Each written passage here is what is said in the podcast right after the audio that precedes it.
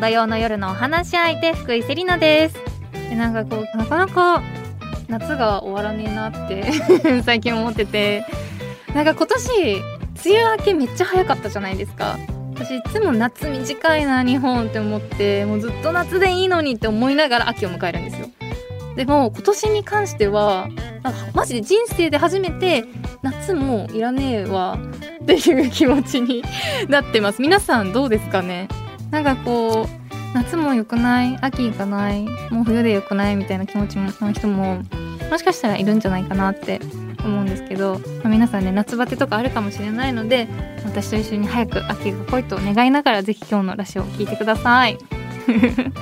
えー、さてこの番組「カラフルブーケ」では性別とか年齢とか職業とか一切関係なく普段はなかなか話しにくいこと家族や友達にも相談しにくいこと世の中に対して思っていることなどなど番組を聞いている一人一人がお話し相手となって何でもおしゃべりしていきましょうという番組です。そして今日はこの後すぐラブピースな地球の広報旅人エッセイストの高野照子さんと待ち合わせしております。お楽しみに。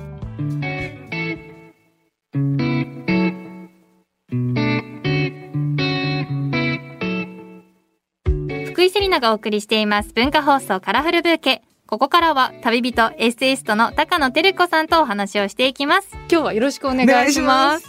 では高野さんのプロフィールを簡単にご紹介していきます。テルコでお願いします。そうでした。テルコテルコさんファーストネームで呼び合った方が幸せホルモンが出やすいっていう。そうなんですか？そういうねデータもあるぐらいに。そうなんですか、うん出していきましょう。出していきましょう。はいテレコさんよろしくお願いします。ではご紹介させていただきます。1993年映画会社に入社後テレビプロデューサーとして数々の番組を制作。また会社勤めの傍ら世界各地の気候エッセイを出版するなどユニークな活動を展開しています15万部超えのベストセラーとなった代表作「ガンジス川でバタフライ」は旅立つ老若男女の旅のバイブルとなり長澤まさみさん主演工藤官九郎さんの脚本でスペシャルドラマ化もされ話題となりました。その後2011年に退社し現在は世界各国を旅し続け幅広く活躍中です。そして本送日の本日9月10日ですね「世界は愛でできている」が発売されました。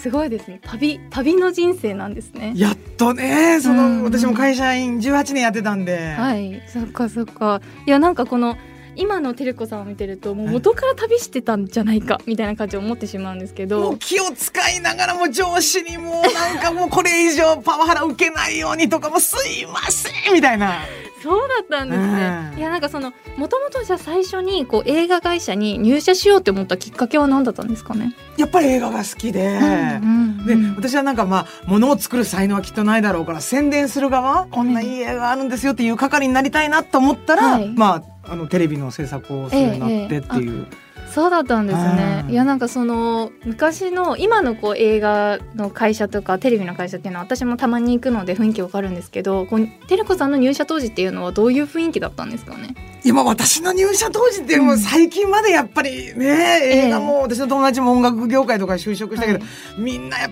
ぱりこうね男尊女卑で。やっぱそうなんですかね。いやすごいイメージがあって結構やっぱりその映画会社とかテレビの方たちっていうのはなんていうの激務すぎて好きっていう気持ちが相当強くないと続けられないっていうイメージがあるんですけどやっぱりそれぐらい強こう激務だったんですかね、まあ、ちょっとずつね今は良くなってるとはいえ、はい、当時はもうその後3日寝ないとか普通にあったし。世界はどんどん良くなってると思うよ本当。そうなんですね、ね、やっぱもうそんな今は帰ろうとか働き方改革とかそういうことを言って、変わってきたことが素晴らしいなって。いや本当にそうですね。うん、私歩きながら寝てたもん。まばたきで寝ちゃうから。本当ですか？やっぱ70時間とかね連続で起きてると。いやでもそれでもこう耐えながら頑張っていこうって思えたこの原動力みたいなの何だったんですかね？まあ頑張っていこうと思えなくなったから会社辞めたんだよね。まあ確かに。まあやっぱ自分の喜びのために生きようと。はい、私はやっぱりあの人生を楽しむために生まれてきたんだから、えー、みんな生きることを楽しむために生まれてきたことを忘れないようにと思ったら、はい、やっぱもう人に気遣って「すいませんすいません」って一日朝から晩まで、まあ、プロデューサーだったんで、はい、ずっと謝ってるんですよね、えー、例えば、えー、もうなんかバスが遅れて「すいません」ロケが押して「すいません」もうなんかなんで私こんなに朝から晩まで一生謝ってんのかなとか、なんかもっと大きく構えてなんか本当肩にカーディガンかけるようなプロデューサーで、はい、なんか何が悪いの？ぐらいになれたらいいんだけど、ね、私やっぱ気が小さいから、うん、全部しょっちゃって「すいませんすいません」ってやってたら本当にこうネガティブなね、ものにこうフォーカスしちゃうというか、うんうん、いやそんな中でこう会社勤めの傍ら気候エッセイなどを出版してこのガンジス川でバタフライは15万部突破されたということで、はい、いやすごいの。そんなに忙しい中で書かれるっていうのもすごいと思いますし実際この15万部っていう数字を叩き出してこうどういうふうな叩き出して はいどんな気持ちですか、ね、でも、本当誰がこんな本読んでくれるんだろうと思って書いてる時はねそんなもちろん本出したことない人間だし、うん、でももう一切飲み食いをやめて。あ、そうなん外に外に行かない。そうそうそうもう、はい、本当にこれをとにかく外に言語化したいっていう気持ちで、ええ、そうだったんですね。いやなんかこのそのガンジス川でバタフライのこの表紙を見た時にすごい衝撃を受けて本当にバタフライしてると思って。いやあれはテレコさんなんですよ、ね、テレコですもん。いやすごすぎると思ってそのガンジス川でバタフライをなぜしようと思ったんだろうとっていうところから向けるかなと思って いや私のね就職時期ってすっごいその氷河期って言われて、はい、特に女性の数を減らすでしょ、えー、そんなこと本当あっちゃいけないんだけど、うん、でやっぱインパクト男並みに働きますっていうことをアピールしなきゃいけないと思って、はい、ガンジスガでバタフライしてもお腹壊さなかったんですって言えば自分を取ってもらえるかなって切実な乙女のね今思えばね。い。やそれを思いつくのがすごいです。だってそんなの私審査員だったらめちゃくちゃ記憶に残りますもん。いやでもねそれ言ってね受けた 会社なかった。唯一おなんかよく働きそうだなこいつと思ってくれたのがその、まあ、入った会社入った会社だったんですね。い。やすごい。なんかその発想力というかいや本当にすごいことだなって思うので私この SNS でこのガンジス川でバタフライ検索してみたんですよ。そしたらその本に憧れてガンジス川で泳ごうとしている方たちが本当にたくさんいて。まあよく来る SNS でもそうですよ、ね、ツイッターとかでも行きまして。面白いなと思って。バタフライやめてとか平泳ぎのがいいですよとか一応ね 聞かれたら。そうなんですよね。なんかお腹壊さなかったのもすごいですし。普段からね鍛錬してるから何を鍛錬いやもう1か月前の卵食べるとかね、はいえー、どういうことですか賞味期限とか消費期限って書いてあるけど昔、はい、冷蔵庫ができる前私たちの先祖はみんなそんなもの一切しないで自分の鼻を頼りにいけるか？ってやってきたのを、えー、私もその別に企業につけられた消費期限で生きてるんじゃなくて私は私のこと一番分かってるっていう。すごい。もう、はい、自分もうとことん自分を信じる力が強いんですね。もう普段からもう鍛錬してるたもので実際大丈夫だったわけですもんね。大丈夫でした。すごいなんかあの表紙を見ていやこれできたらなんかすごい自分も解放されるんじゃないかなみたいなそういう気持ちになったんですよね。じゃあ人生のもいつかやりたいリストに入れてみてもらって、はい、入れておきます、はい、ありがとうございます。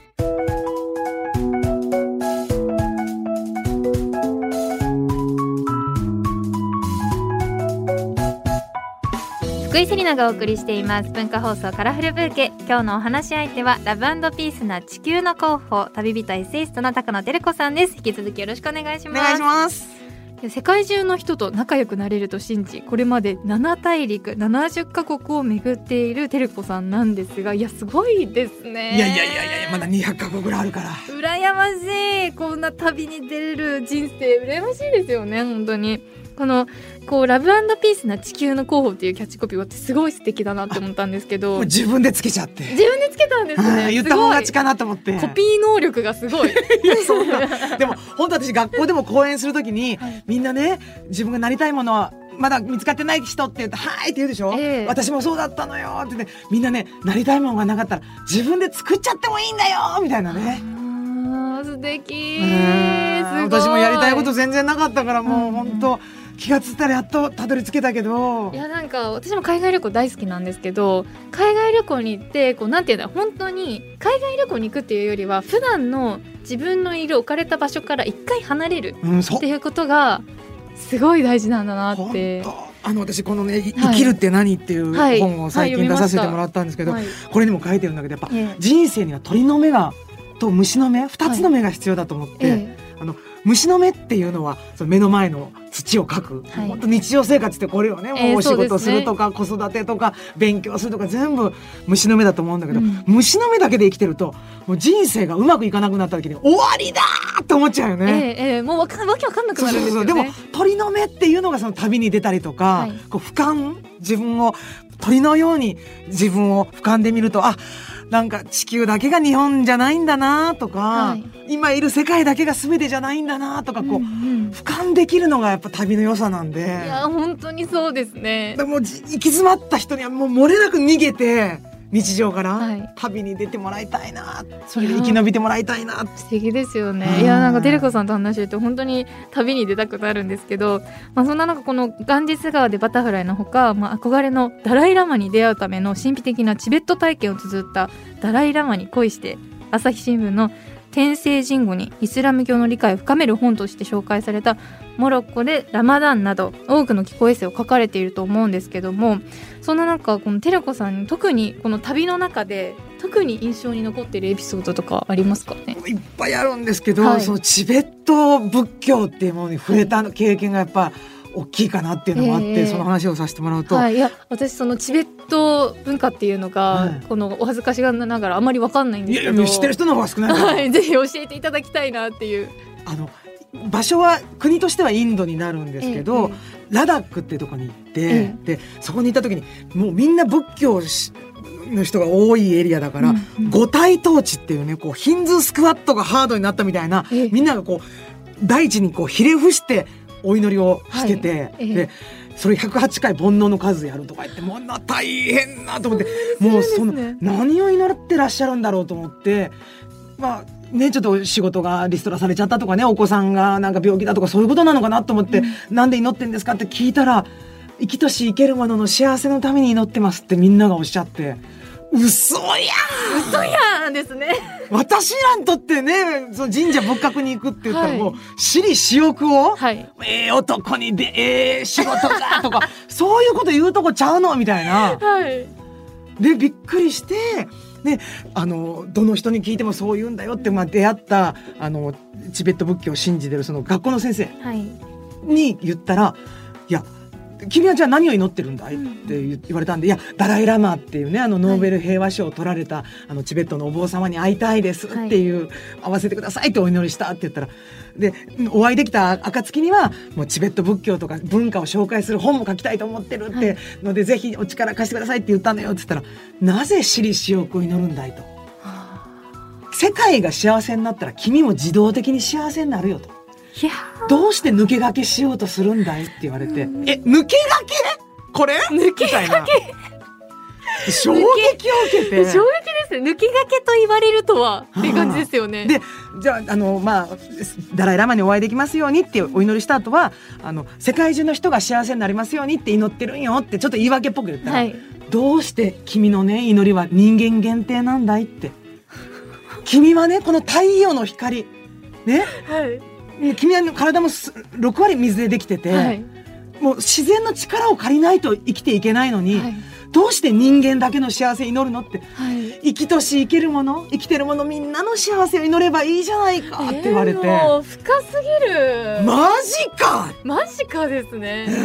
いやすごい本当にみんなそう思ってるんですけど、ね、心が汚いから本当に本当に思ってるのって。も会う人会う人に聞きまくって、えー、であのチベットってすごく高地にあって、はい、あのまあ、私たちみたいに低いところから来た人間はすごく高山病になりやすくて、ええ、でお医者さんに一回見てもらって高山病チェックをしてもらった時に、はい、そのお医者さんにも「いやいつも何に乗ってらっしゃいますか?」って言ったら初めて「長生きできますようにってお祈りしてますって言ったのよ。あおったここに私利私欲系と思ってなんで？美味しいもん食べたいからってね、もう危機として言ったら、はい、私は医者なんで一人でも多くの方を助けたからあちらの世界に行きたいと思ってますって言った時に「てるこのバカバカチンガ!」って思って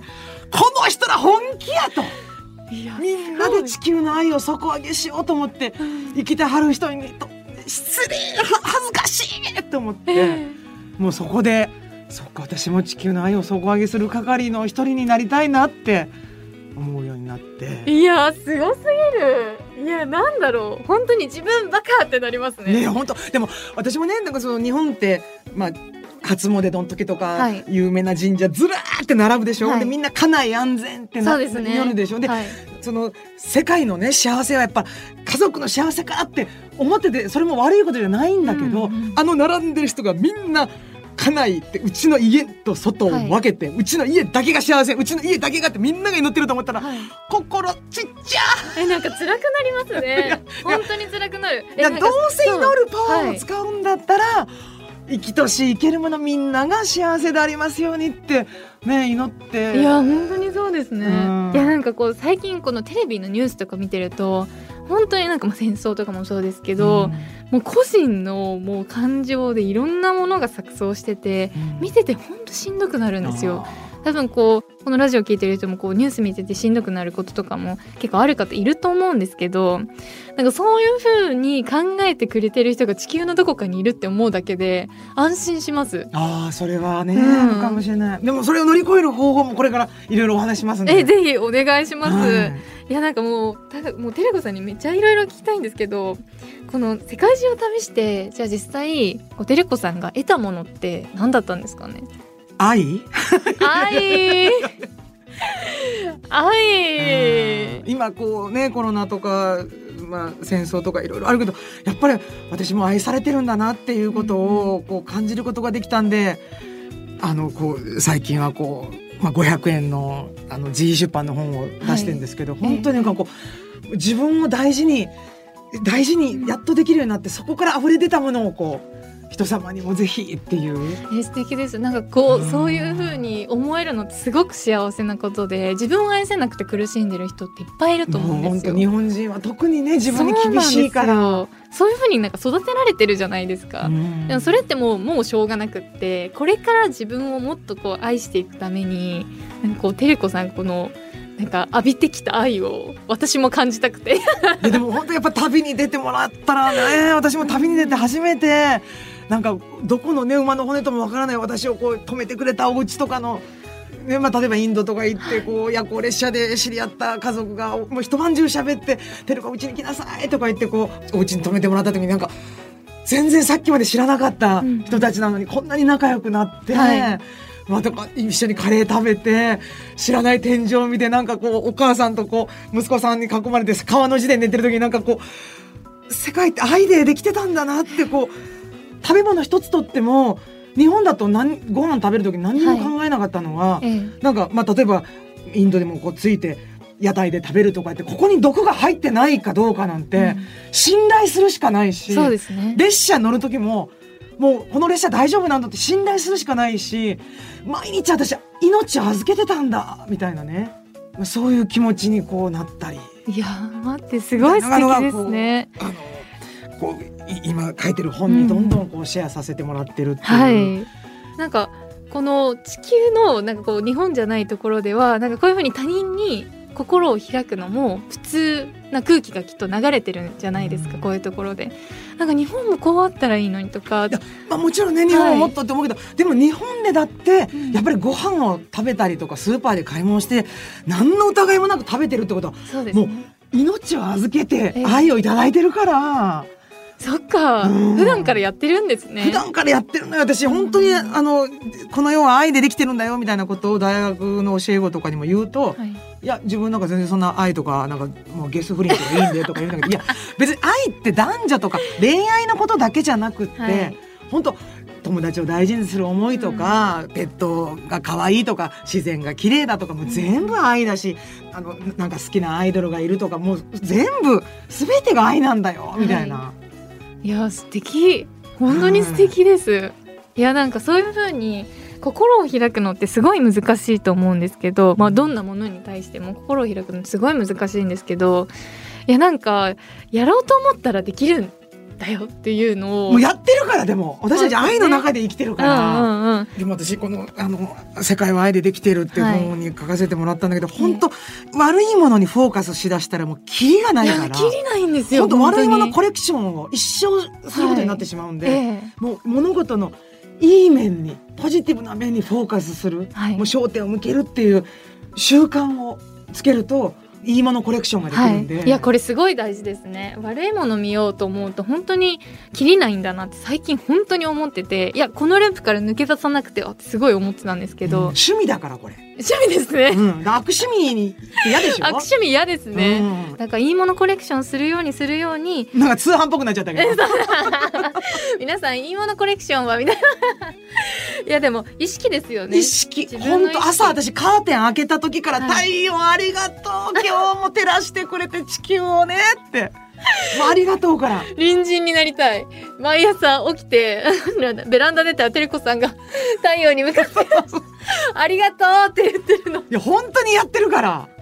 すごすぎる。それちょっと見てたらめっちゃ元気もらえると思うのでちょっとうちらもなんかやりますか？それ、ね、ありがとうって。もう幸せになるために生まれてきたから。いやそうですね。意識して。はい、幸せつかみに行きましょう。ありがとうございます。なんかねすごいいい習慣を教えていただきました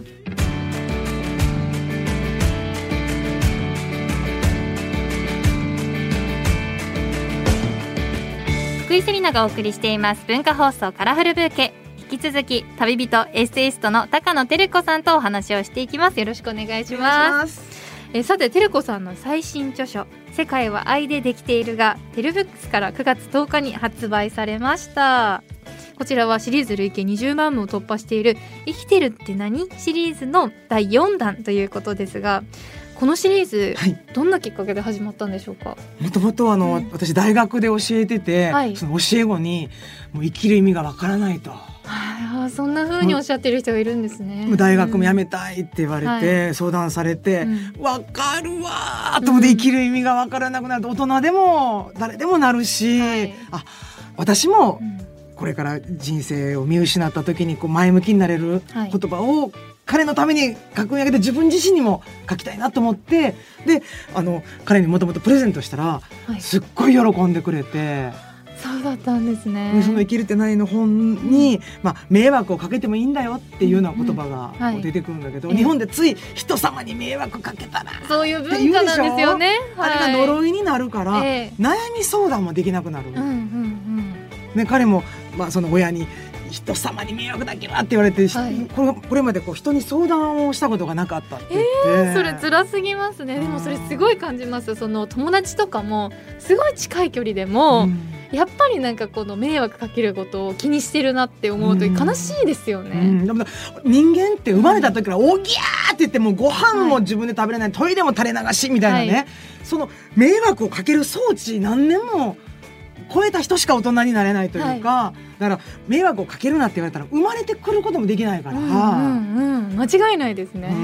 で迷惑かけてもかけること恐れないでみたいな、はい、自分が言ってもらいたかった言葉をこう書いたのがきっかけで。そうだったんですね。でその彼も喜んでくれて自分も勇気づけられてあこれを書いていこうっていうふうに思い始めたんですかね。もうなんか書き足りなくて、うん、その世界中の笑顔とかをこう、ええとその言葉っていうのがこう、まあ、写真絵本のような感じで進むちっちゃい500円の本なんですけど、あのこれをシリーズにしていきたいなっていう気持ちがこうもっと伝えたいことがあるみたいな。うん。うん、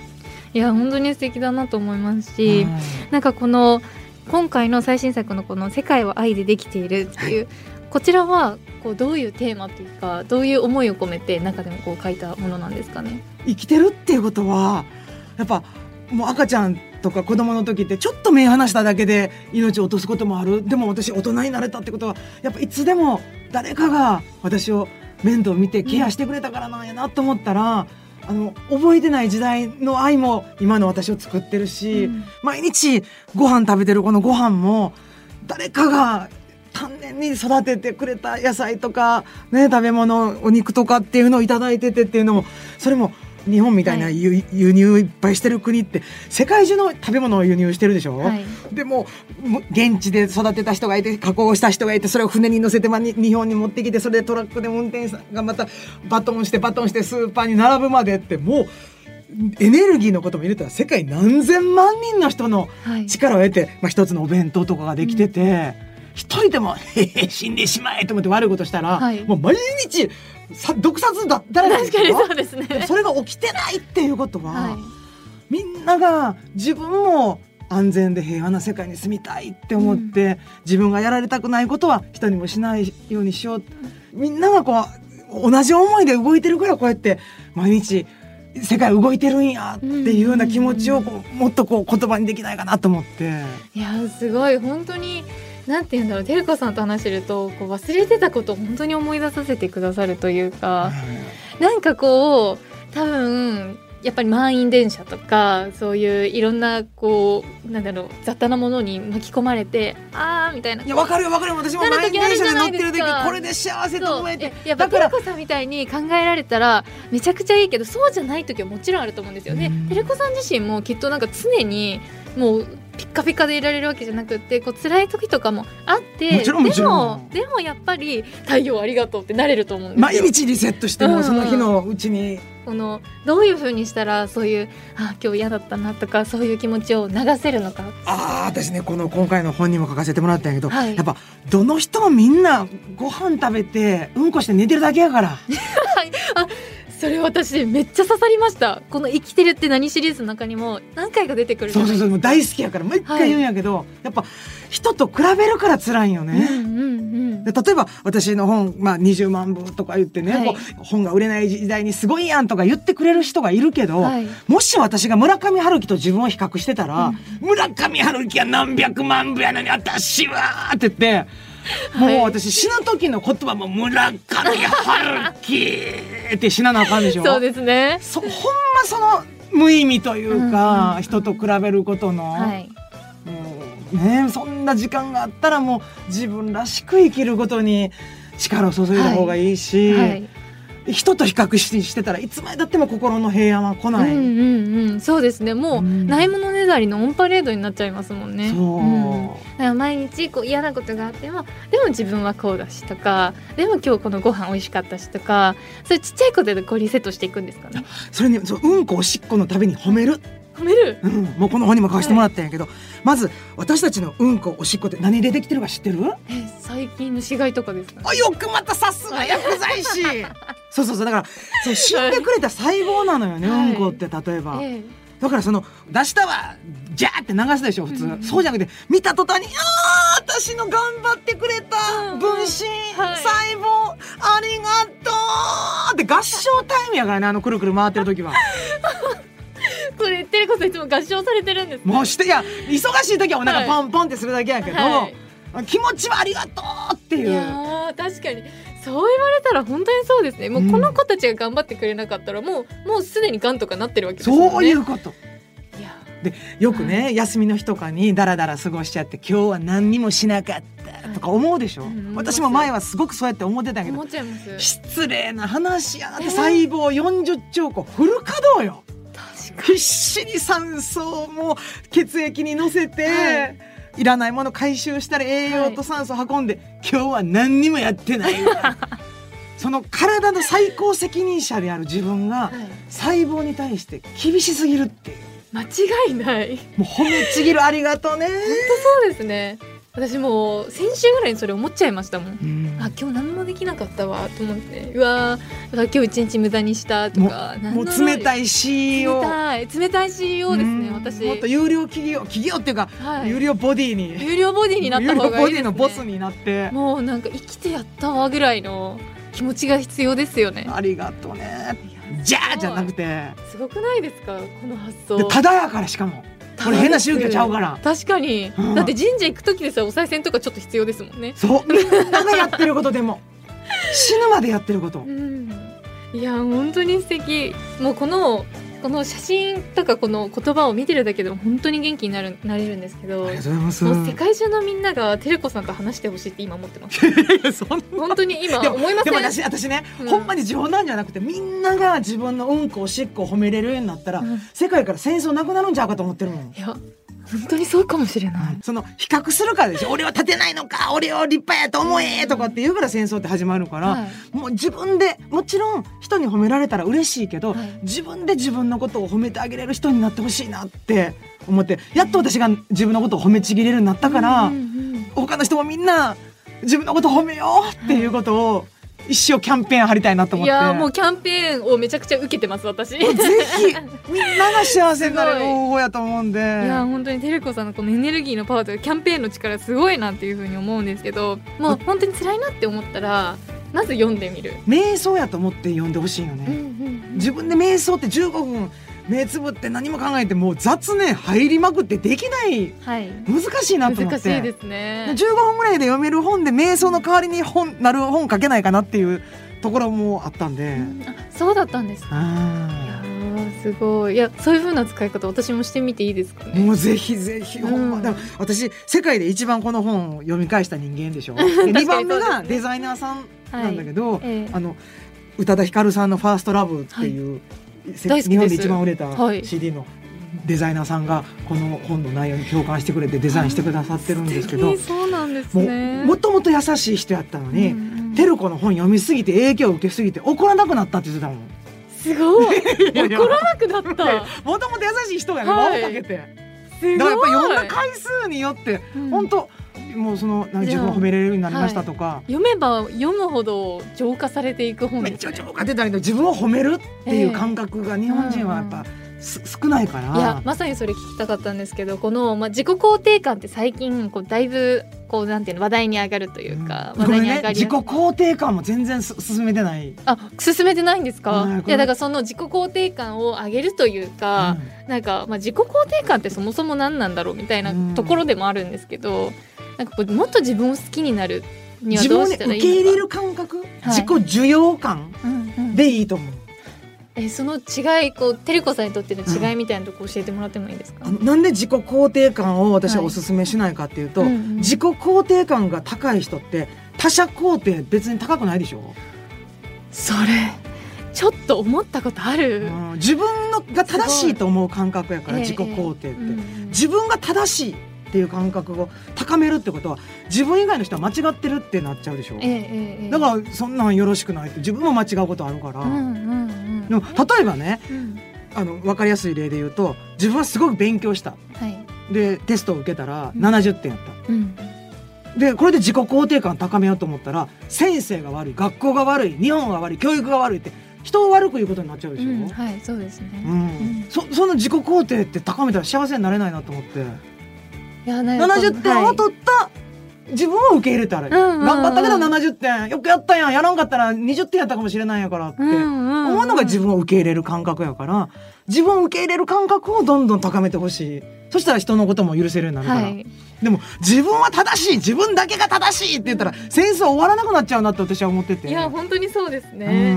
もう自分自分が正解って思い続けるのもだいぶしんどいですしね。自分自身追い詰めちゃう、うんうん、だって絶対自分が正解じゃない時ってみんなありますもんね。生きてる限り間違うから人間は。でもそれを正解で正解だっていうのもめちゃくちゃしんどいですし、人を悪く言うことになるでしょう、えー、自分が正しい感覚を維持しようとしたら、うんうんだから自分をひたすらに受け入れてあげる、うん、自分がやったことはなんか間違いもあるかもしれないけどここもいいじゃんみたいな感じで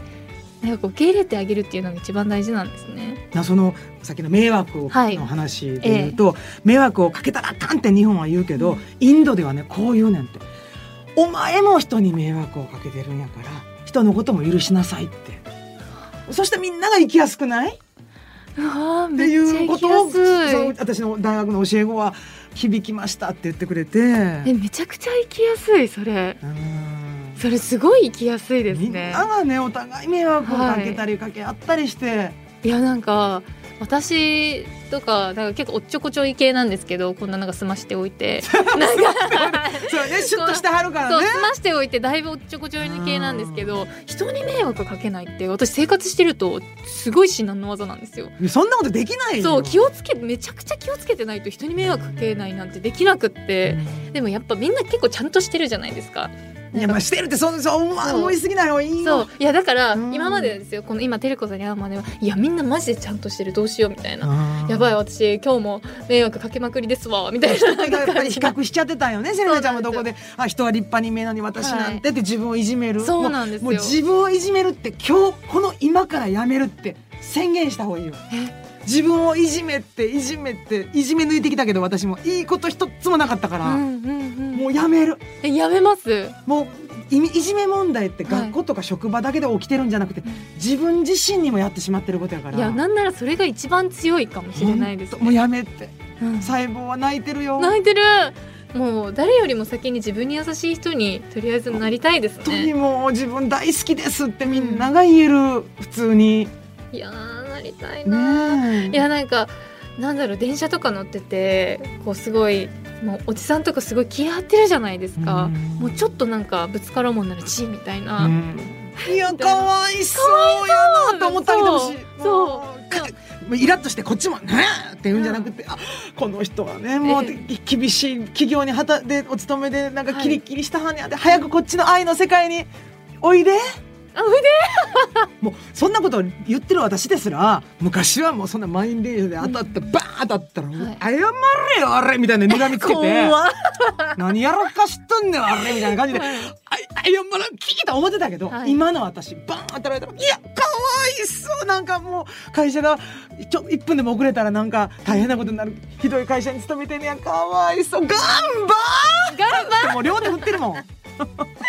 そのでも人間って変われるんやなっていう、はい、そんなんやったらね私だってもちろん。今なんかこうう、ね、ええ偉そうなこと言うとあれだけど愛が愛でとか言うてるけど本当にそういう自分やったからこそ自分が変われたからこそ人にも地球にも変わってほしい、うん、でも自分が変われたんやから他の人だって絶対変われるはずやっていう、はい、強くこう信じれるというか。はい。変われるから頑張ろう今日も。ねっていう気持ちになりました。いや褒めちぎりましょう、ね、褒めちぎりましょう。いやそんな感じでねたくさん愛のあるお話伺ってきたんですが、はい、もう残念ながらそろそろお別れの時間となってしまいました、はい、今日最後にあのてるこさんが感じたことを花言葉にして番組で素敵なあの花言葉のブーケを作っていきたいと思うんですがてるこさんのお言葉いただいてもよろしいでしょうか？もう私あのやっぱ世界は愛でできているって信じてるんで、ええ、この言葉で。ありがとうございます。いや本当になんかそう思えない時ももちろんあるんですけど、うん、何回もこの本を読み返して思い出せばいいんですよね。もうほんま急に自分なり出来上がってないから、うん、いろんな人の優しさに出会ったからこそ生き延びれてるんやなっていう、うん、やっぱ自分の先祖だってみんな戦争とかを経験してきて、はい。はい飢饉とかね食べ物が取れない、えー、誰かが恵んでくれたとか、はい、誰かが助けてくれたとかっていうで助けてって言えた人が自分の先祖にはが連なってんのよね。はいはい、私も先祖がやってきたように自分がほんまに困った時には助けてくださいって言える人間だろう。でもしその反対に困ってる人がいたら大丈夫って言える人になろうっていうそれが人類がやってきたことやから。はい、いやなんか私もそういう風になりたいですしなってるよもう。もうやってますかね、うん、もちろんもう今てるこさんと会ったからにはもう絶対そうしようってもう決心しました。自分ものすごいものすごいテルコチルドレン感もうチルドレンになってます完全に。産んだ覚えもない、こんな可愛い子ちゃんが。多分生まれてます いやでもいやもちろん私家族も大好きみんなも大好きで働いてる今の環境も大好きなんですけど、うん、やっぱりねこうなんかこう殺伐としてる中にいると分かんなくなっちゃう時もあるじゃないですか。うん。でもそういう自分も受け入れてそこからまた上がればいいやっていう気持ちでこうリスナーの皆さんとかにもねなんかそういう気持ちでなんか日々過ごしてくれたらいいなっていうふうに思います。どんな自分も受け入れて、はい、悩み事があるってああ生きてると思えばいいし、うんうんうん、何にも悪いことは起こってないから。いや本当そうですね。私たちやっぱ経験するためにこの地球にやってきたからなんか辛いことがあってもあそれは経験しないと成長することできないんやから、うん、あ経験させてもらってるんやなまた魂が伸びしろあるんやなと思ったらね。素敵です魂の伸びしろめちゃめちゃ響きます。メモしとこう私も。魂の伸びしろ。使えるかもしれない。ありがとうございます。いやデリコさんからいただいた花言葉しっかりとカラフルブーケに束ねていきたいと思います。ありがとうございます。さあそしてテレコさんからお知らせなどございますでしょうか？あはいあの実は新刊の出版記念としてあのサイン本を4冊シェアさせていただいてまして、はい。はいなんと送料185円で全国、おすごい、はい、映画で、はい、生きるシリーズの生きるって何と逃げろ生きろ生き延びろ、笑ってバイバイ。世界は愛でできているっていう今回の新刊と4冊のサイン本をシェアさせていただいてます。っていうのとあとあのイベントが9月23日祝日金曜日に夜7時から3時間ほど予定してるんですけど「テルコの部屋」